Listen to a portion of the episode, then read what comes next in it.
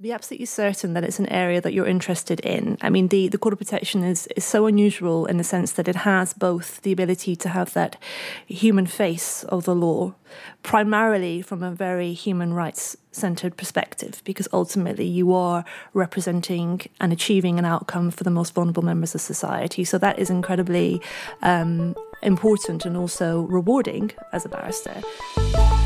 I'm Beatrice Collier. And I'm Georgina Wolfe. And this is the Pupillage Podcast, brought to you by Middle Temple and us, your hosts. Anyone who's read Bleak House by Charles Dickens will remember the hideous case that took place in the Chancery division in the nineteenth century, Jarndyce and Jarndyce, a wills and trusts case. In this episode, we hear from Constance McDonnell Q C about her twenty-first century Chancery practice, focused on wills and probate, and are reassured to hear that things have moved on since Dickens' time. We then move to the Court of Protection and hear from Claire Van Overdijk about this very unusual jurisdiction and the different style of lawyering found there. Congratulations are due to Constance McDonnell Q C, who took silk this year and has been described as a master in her field. Constance has a traditional Chancery practice, but what does that actually mean? Constance, welcome to the Pupillage Podcast. Can you tell our listeners what is a traditional Chancery practice? Well, the main element of it is uh, disputes about wills and trusts, um, which are basically families usually fighting over money. I think that's the best way I can summarise it. The other side of Chancery practice is usually described as commercial Chancery, Um, which has obviously, from the name of it, more of a crossover with commercial law, um, and which may involve issues of trust, but the traditional side of it tends to involve people as clients rather than corporate clients. So this is the area of law for people who've enjoyed the Equity and Trusts course that they might have done on a G D L or undergraduate degree? Definitely. And in fact, usually people who come to us for pupillage will say that they were Um, one of the reasons was because they enjoyed that subject. So can you give our listeners an example of a sort of, maybe if there is such a thing, a typical problem that you'll be asked to advise on? Yes. Well, a lot of the cases I do are disputes about the validity of wills, which are, is a growing area of practice, um, not least because the population is ageing and there are more and more people with dementia and therefore more people whose wills might be in question. Um, there are also an awful lot of trust disputes where beneficiaries of trusts may feel aggrieved because they don't get on with the trustees, or they think the trustees have committed a breach of trust or are not proposing to split up the trust assets in a proper way, and um, a thousand other reasons why they might have a dispute be- between the beneficiaries and the trustees. So how did you choose your practice area? Was it the case with you that you enjoyed Equity and Trusts, and, and that's how you came to think about a Chancery practice? I did enjoy Equity and Trusts when I studied law. Um, and but when I went into practice, one of the first cases I did was a big probate dispute. In other words, a, a case about the validity of a will involving about, I don't know, seventy or eighty witnesses, Uh, detailed evidence about this lady's life, and I, I just found it very interesting, very human. So I knew within maybe two months of starting practice that of all the areas of Chancery law, um, probate and traditional Chancery was the side I enjoyed most. And when I say the areas of Chancery law, Chancery law in, in most lawyers' eyes would include things like insolvency, company, property, um some small-scale commercial law, landlord and tenant law, so much more than just wills and trusts. That's really helpful, I think, for our listeners and for me. Yeah, it's it's really interesting because I, I tend to think of Chancery as being very serious and grown-up as an area of law, and I forget that it actually involves individuals, often bereaved individuals, who might be at a particularly vulnerable stage in their lives. Yeah. Well, I think nowadays most Chancery practitioners would specialise in one or more areas of Chancery law. There are not that many people nowadays who would practice across the broad spectrum of Chancery. Um, things have just changed in that sense. But it certainly, from my point of view, involves people. Um, But of course, that's not necessarily the case if one was doing, let's say, landlord and tenant law. One might have very, very big corporate clients. So who are your clients then? Your clients will tend to be family members? Almost entirely. Occasionally I would act for a trust company. I also do profess- professional negligence claims that are associated with traditional Chancery cases. Let's say a, um, a solicitor is accused of negligence in making a will. Um, I do act occasionally for solicitors' firms or their insurers. Um, so to that extent, I might have a corporate client occasionally. But ninety-nine percent of the time, my clients are simply ordinary people.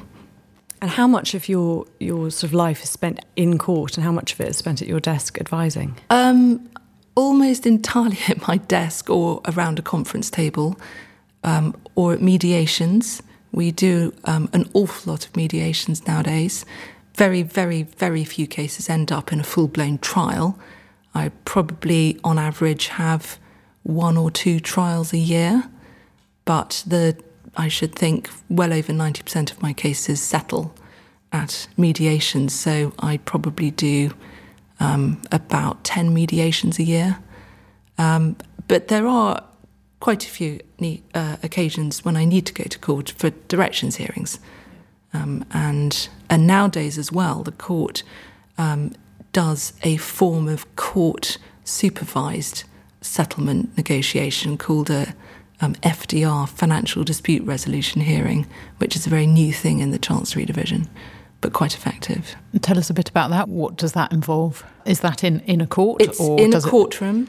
in the Rolls Building with a judge who has got nothing else to do with the case, looking at the papers and forming a view on any um, particularly contentious issues of law or expressing a view on what the outcome at trial might be, with a view to trying to bring the parties together to a settlement.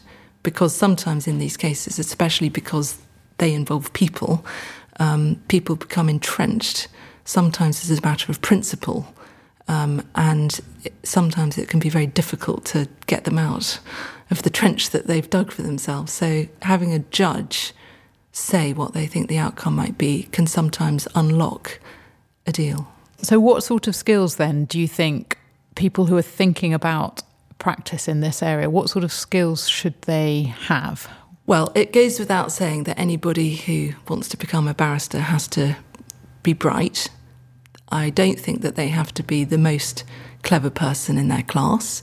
Um, for me, I think one of the other key attributes is just an um, ability to understand people. Um Not only to understand the client and what the client needs and what the client's driven by, but to try to understand the other side's motivation and um, drive. Because in my area of practice, in order to help the parties reach a settlement, which is very often, in fact, what we're trying to do at the same time as litigating, um, I think one needs to have that understanding of people. Um, I get quite depressed at the number of pupillage applicants that I've had who express an interest in this field. And I mean applicants at the various chambers that I've been in who seem to think that all one needs is intelligence to do this job and may have wonderful academic credentials but simply don't know how to deal with people. And I think in this job to do well, you have to deal not only with your client, you have to deal with your opponent, you have to deal with their client to some extent, you have to deal with a judge, you have to be able to be flexible depending on the particular judge, and you have to deal with colleagues and clerks in chambers. So I think if you're somebody who can deal well with other people, then that will get you quite a long way down the track. That's really interesting. I mean, the impression I have always had is that you have to have a serious brain to do this this area of law. Um, Is that simply a prerequisite, or do you actually think that the, the brain is it comes is secondary? You have to have a good brain, but I, you don't have to be a rocket scientist.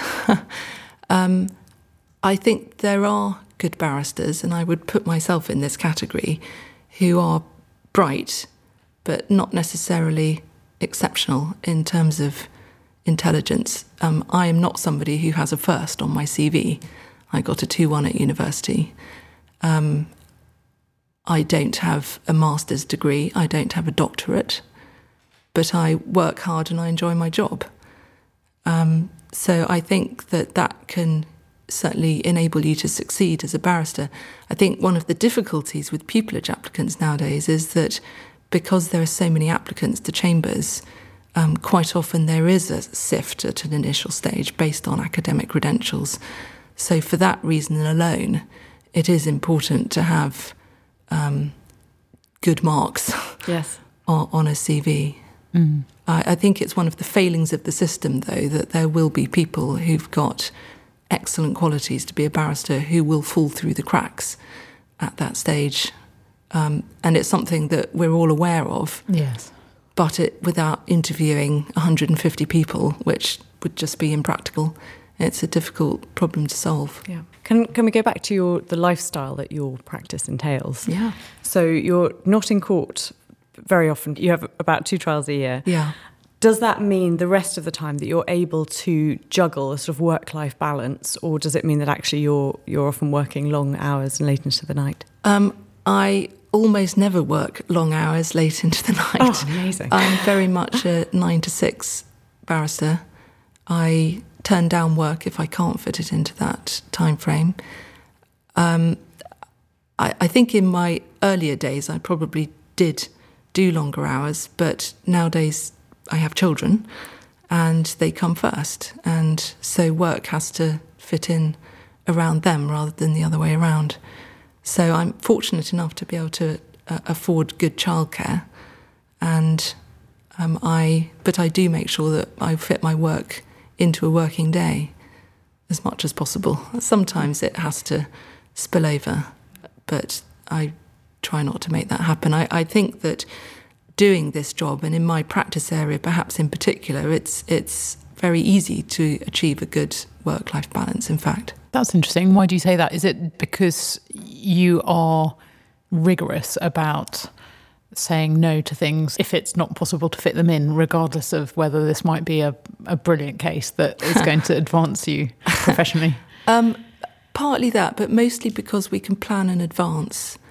Um, I do not get, for example, briefs at the last minute to go to court um, at short notice to seek an injunction, or I don't have to travel out of London very much. Um, so I can plan a long way in advance for the few times when I do have to go out of London or go abroad. And um, I think that makes it very compatible with a good work-life balance. Sounds absolutely glorious. uh, what are the other aspects of this particular practice area that you love? Well, as I said earlier, it involves people. I think that is definitely the predominant reason why I enjoy it. Every case is different. Um, it's extraordinary, actually, even after nearly twenty years in practice, how every case is different. So it keeps me on my toes. Um, it keeps me interested. Um, I enjoy simply the human element of um, and the face-to-face element of dealing with clients and trying to help them solve their problems. And as I also said earlier, because there is so much um, mediation and other forms of um, settlement that happen, in fact, almost always we help clients to settle their cases without going um, all the way to trial. And that's very satisfying.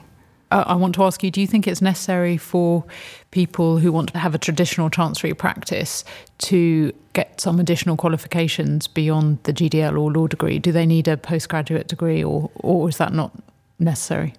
Well, it, it, it it's I don't think it's necessary. Um, as I said earlier, it, it can help simply to get through the paper sifting exercise that a lot of chambers do as part of the pupillage process, to have good academic credentials. Uh, I think it's a sad fact that that is of, often necessary to get to interview stage. Um, but on the other hand, I think if somebody doesn't have postgraduate qualifications but has otherwise um, a, a good application and has demonstrated a, a real interest or indeed a passion for doing this area of law, then that can and should be enough on its own. One thing I encourage many pupils to ask, um, and I think we're generally all too shy and polite to inquire about, our earnings. What sort of level of earnings can someone expect from a Chancery practice, particularly in the first few years? Well, it will obviously depend set by set. Um, at the top sets, junior tenants quite often have guaranteed earnings for at least the first year of, I mean, a, a six-figure sum, a low uh, something beginning with a one, um, maybe, let's say, one hundred ten thousand, one hundred twenty thousand. But, I mean, otherwise, good Chancery barristers in the first few years can be earning well above that. Um, in good chambers where the juniors are often led a lot in the first few years, you know, if a junior does end up being led in a big case, especially a Chancery commercial case, um, you know, they can earn very large sums indeed. But even even in, let's say, medium-ranking sets, I think juniors can expect to earn sixty, seventy, eighty thousand pounds a year.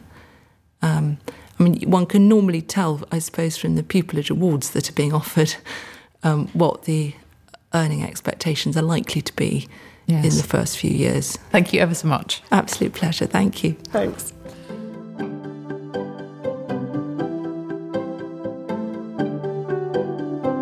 Claire Van Overdijk was called to the bar in two thousand three and is a tenant at Outer Temple Chambers. Her practice covers a range of areas, including public law, where she does community care, healthcare and ordinary residence disputes. Her private client practice is concerned with contentious probate and administration disputes. But her other main area is mental capacity. She is an editor of the Court of Protection practice and secretary of the Court of Protection Barristers Association. And it's Court of Protection work that we would like to talk to her about today. Very big welcome, Claire. Thank you. Claire, tell us how you got interested in Court of Protection and how you began to develop your practice in this area of work. So timing was on my side because of the um, the introduction of the Mental Capacity Act of two thousand five, which came into force um, two years later in two thousand seven. Um, essentially, um, my calling to the bar left me a few years, maybe about four years, to sort of try different practice areas, mostly common law. Um, practice. And then with the advent of the Mental Capacity Act, it meant that there was a new area, well, not a new area of law, but an area of law that was now sort of statute-based and much clearer sort of jurisdiction for barristers to focus on as a specialty. Um, and from there on in, um, I started to just start working in that area, and I found that my practice developed alongside the, the law as it went along. So for those of our listeners who may not have heard of the Court of Protection, as I certainly hadn't when I was a student, can you explain what it is and what sort of disputes it is concerned with? So the Court of Protection is concerned with decision-making on behalf of people who have an impairment in the mind uh, or the functioning of the brain, which means that they can't make those decisions themselves. So it could range from um, anybody um, over the age of, of uh, eighteen, uh, say for a very small exception, which I won't go into right now, um, who has a health and welfare issue that needs to be decided. Could be, for example, to do with where they should live uh, or what medical treatment they should have, or it could be something in relation to their property and affairs, so a decision about their finances or um, making a will on their behalf. Essentially, any decision that comes into their daily life that requires um, um, the court to, to intervene. So is it right to describe that sort of area of work as a dispute or not? No, it's it is not a... Um, adversarial um, system or jurisdiction, I should say. It is an inquisitorial jurisdiction. So the court will essentially step into the shoes of the person who can't make the decision themselves and make it on their behalf, having regard to a number of factors, but mostly what would be in their best interests.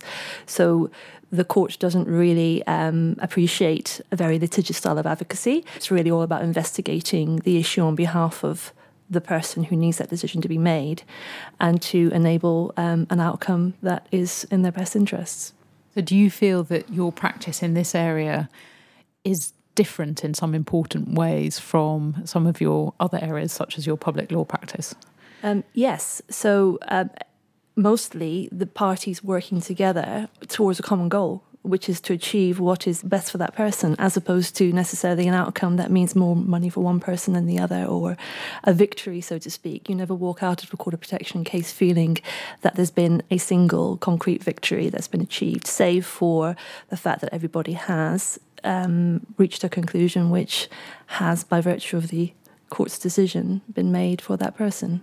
And are there cases that all parties agree on what should happen and you nonetheless have to go to the court to get the, that course of action approved, or do Court of Protection cases settle?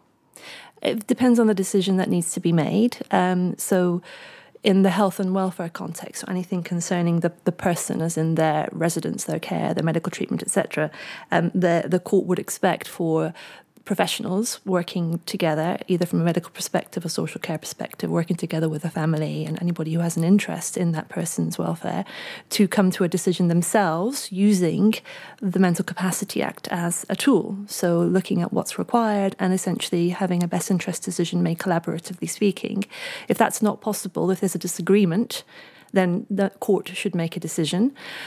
Um, Also, when it comes to matters concerning property and affairs, which is more technical and more um, to do with um, private client-related issues, those are usually um, dealt with either by a court decision where it has to be done that way, mostly because no one else has the authority to do that. Even a deputy might not have the authority to do that. A deputy is somebody who was appointed specifically to make decisions. So it's quite unusual that the court must make a decision, but um, sometimes it's the only avenue, yes. And so you've described the two separate branches then of the Court of Protection work, the care side and the property side. Mm. Are there any others that I've I've missed?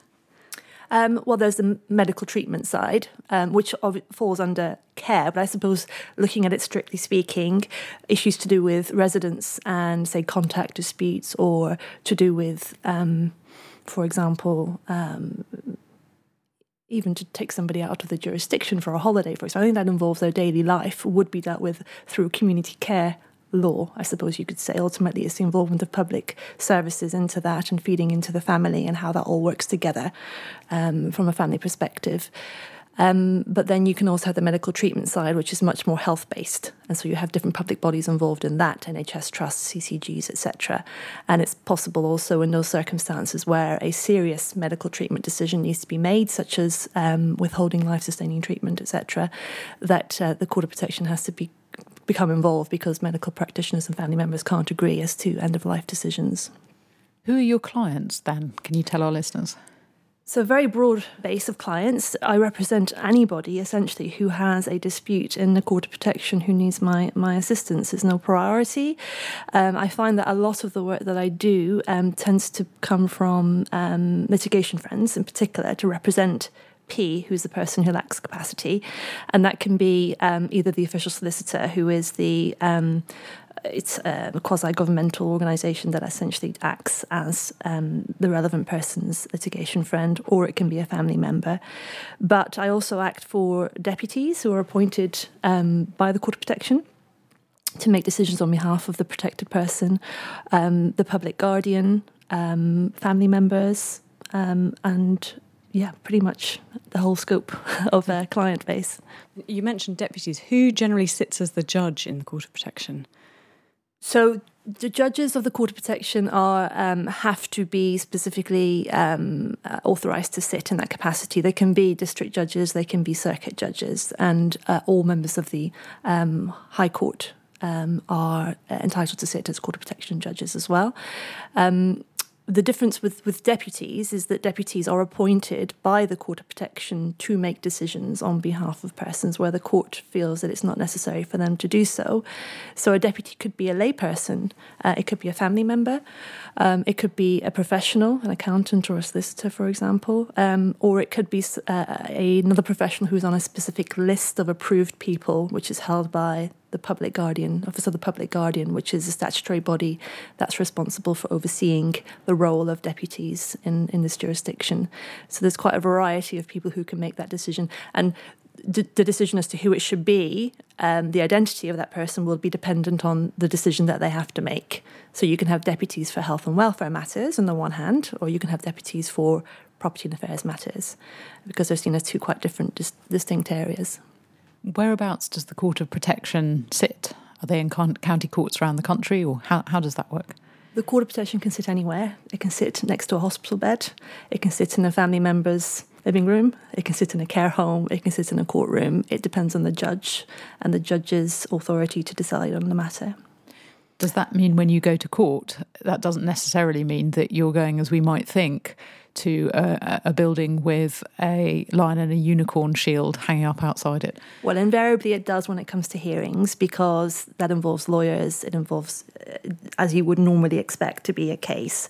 But what, where the Court of Protection happens behind the scenes, I think it's important to appreciate, is that judges will frequently visit um, the protected party where they can't come to court themselves, to ascertain um, a better understanding of them as a person, rather than reading about them on paper, rather than reading an attendance note from somebody who's visited them to give them an appreciation who they are. The judge, particularly in sensitive decisions concerning their welfare, will um, go to see them, him or herself, um, and take a view. But any judicial determination, so to speak, anything that involves analysis of evidence and hearing of submissions, will be dealt with in a courtroom. In terms of your own practice then, how much of it is in court and how much would be advisory, paperwork, conferences, that sort of thing? Uh, that completely depends on the week. Uh, it's very unpredictable, um, no matter how much one tries to plan. It never quite works that way. But having said that, um, the, the nature of the work depends on the type of the areas you're working in. So with health and welfare matters, they tend to be quite similar to public law cases, which involves a lot of advocacy and a lot of last-minute deadlines and a lot of flexibility on, on my behalf. But for the property and affairs matters, they tend to be much more advisory, because actually uh, up to eighty to ninety percent of the court's time is actually spent on health and welfare matters. Most property and affairs matters tend to be resolved Um, without dispute and simply on the papers by the court. And so the council's involvement tends to be at the advisory stage, to get the paperwork ready, to obviously then present it to the court in the hope and anticipation that it's simply dealt with without the need for a hearing. We talked at the beginning about your other practice areas. Is cop work something that people do as a freestanding practice, or is it something that you tend to practice alongside other areas? It tends to be the latter. Um So it tends to be something that will complement your other practice areas, um, only because the, the Court of Protection, as I indicated before, it's, it's, it, it is a statutory jurisdiction, which means that, you know, it is freestanding in terms of the, the, the, the framework, but the issues that come into it tend to originate from other areas of law. So like I said before, care, um, health and welfare matters tend to originate from community care law and social services intervention, et cetera, and also from a medical perspective, from the involvement of um, N H S trusts and C C G. So you have to have an understanding of how that, how that works from a public law perspective. And also from the private client side, if you want to do that as a mainstay of your area of practice, then you need to have a fundamental understanding of um, Chancery law, traditional Chancery law, which is private client law, to do with wills, trusts, estates, um, and anything to do with essentially um, individual wealth management.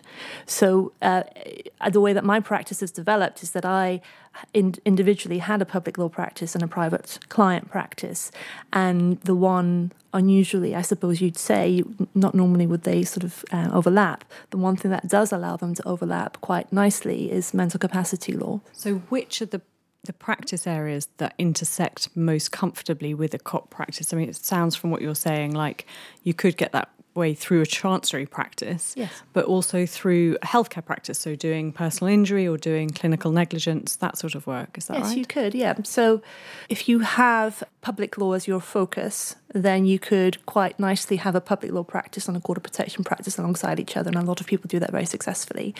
Um, equally, um, if you have a medical negligence, um, particularly medical negligence or personal injury practice, there is always at the end of a case, particularly concerning somebody who lacks capacity, the question of what should happen to those funds and who should manage it on their behalf.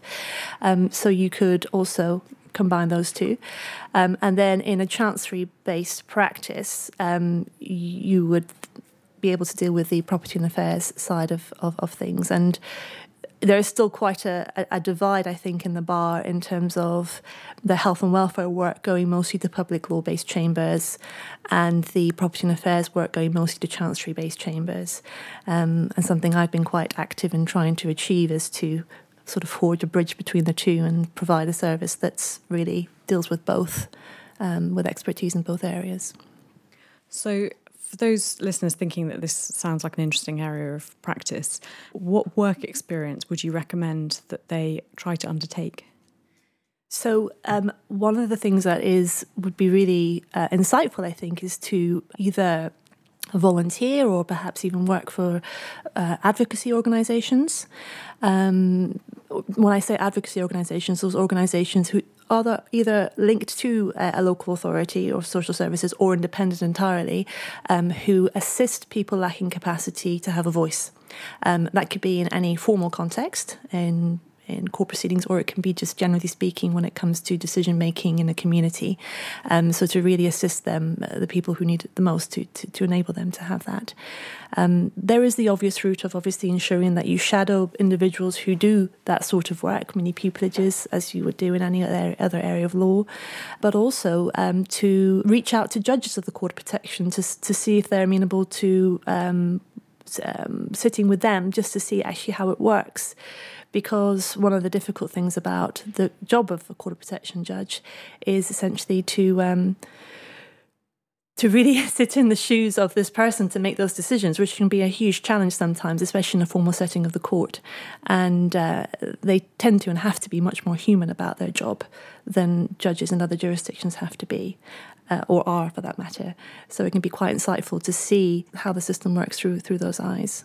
So I'm just thinking practically, if you are keen to do that, is is the best thing to do to be in touch with your inn about marshalling and say, I'm particularly interested in Court of Protection? Yes, absolutely. Is there a judge you can help? Yeah, I don't know if there's a formal mechanism to do that. Um, I mean, I've been in plenty of hearings on the C O P when there have been people marshalling with them, so I know that it happens frequently. Um, but I think that that would be a, a very way, a good way forward. Not, it's obviously good to put on the C V, but I think, as I said before, it does give a very different insight into the role of the of the court and how it works. Thinking about other barristers, other Court of Protection barristers who you admire, what is it about them that you think makes them particularly good at their job? When you're representing somebody who lacks capacity, um, to really have a, I would probably call it a sixth sense to sort of figure out what it is that would be best for them, because no one's giving you specific instructions as to what you should be saying in court. You have to essentially use um, your better judgment independently to put forward a case on behalf of somebody who can't do it themselves. And that can sometimes involve a lot of um, internal reflection on certain issues that you probably might not agree with yourself, or or you might think that they haven't you haven't come across a situation in your life, really, to sort of be able to sort of have that emotional maturity and judgment to to to advance a case uh, from that perspective. So it, it does take a lot of uh, insight and empathy and stamina. Thank you very much for agreeing to come and talk to us. No worries. It's a pleasure. That was so... Thank you for listening to the Pupillage podcast with us, Beatrice Collier and Georgina Wolfe, brought to you by Middle Temple. Production support and music by Alex Doppirala. Please check out the show notes for more on our guests, links to sources of information and a glossary of terms used in each episode.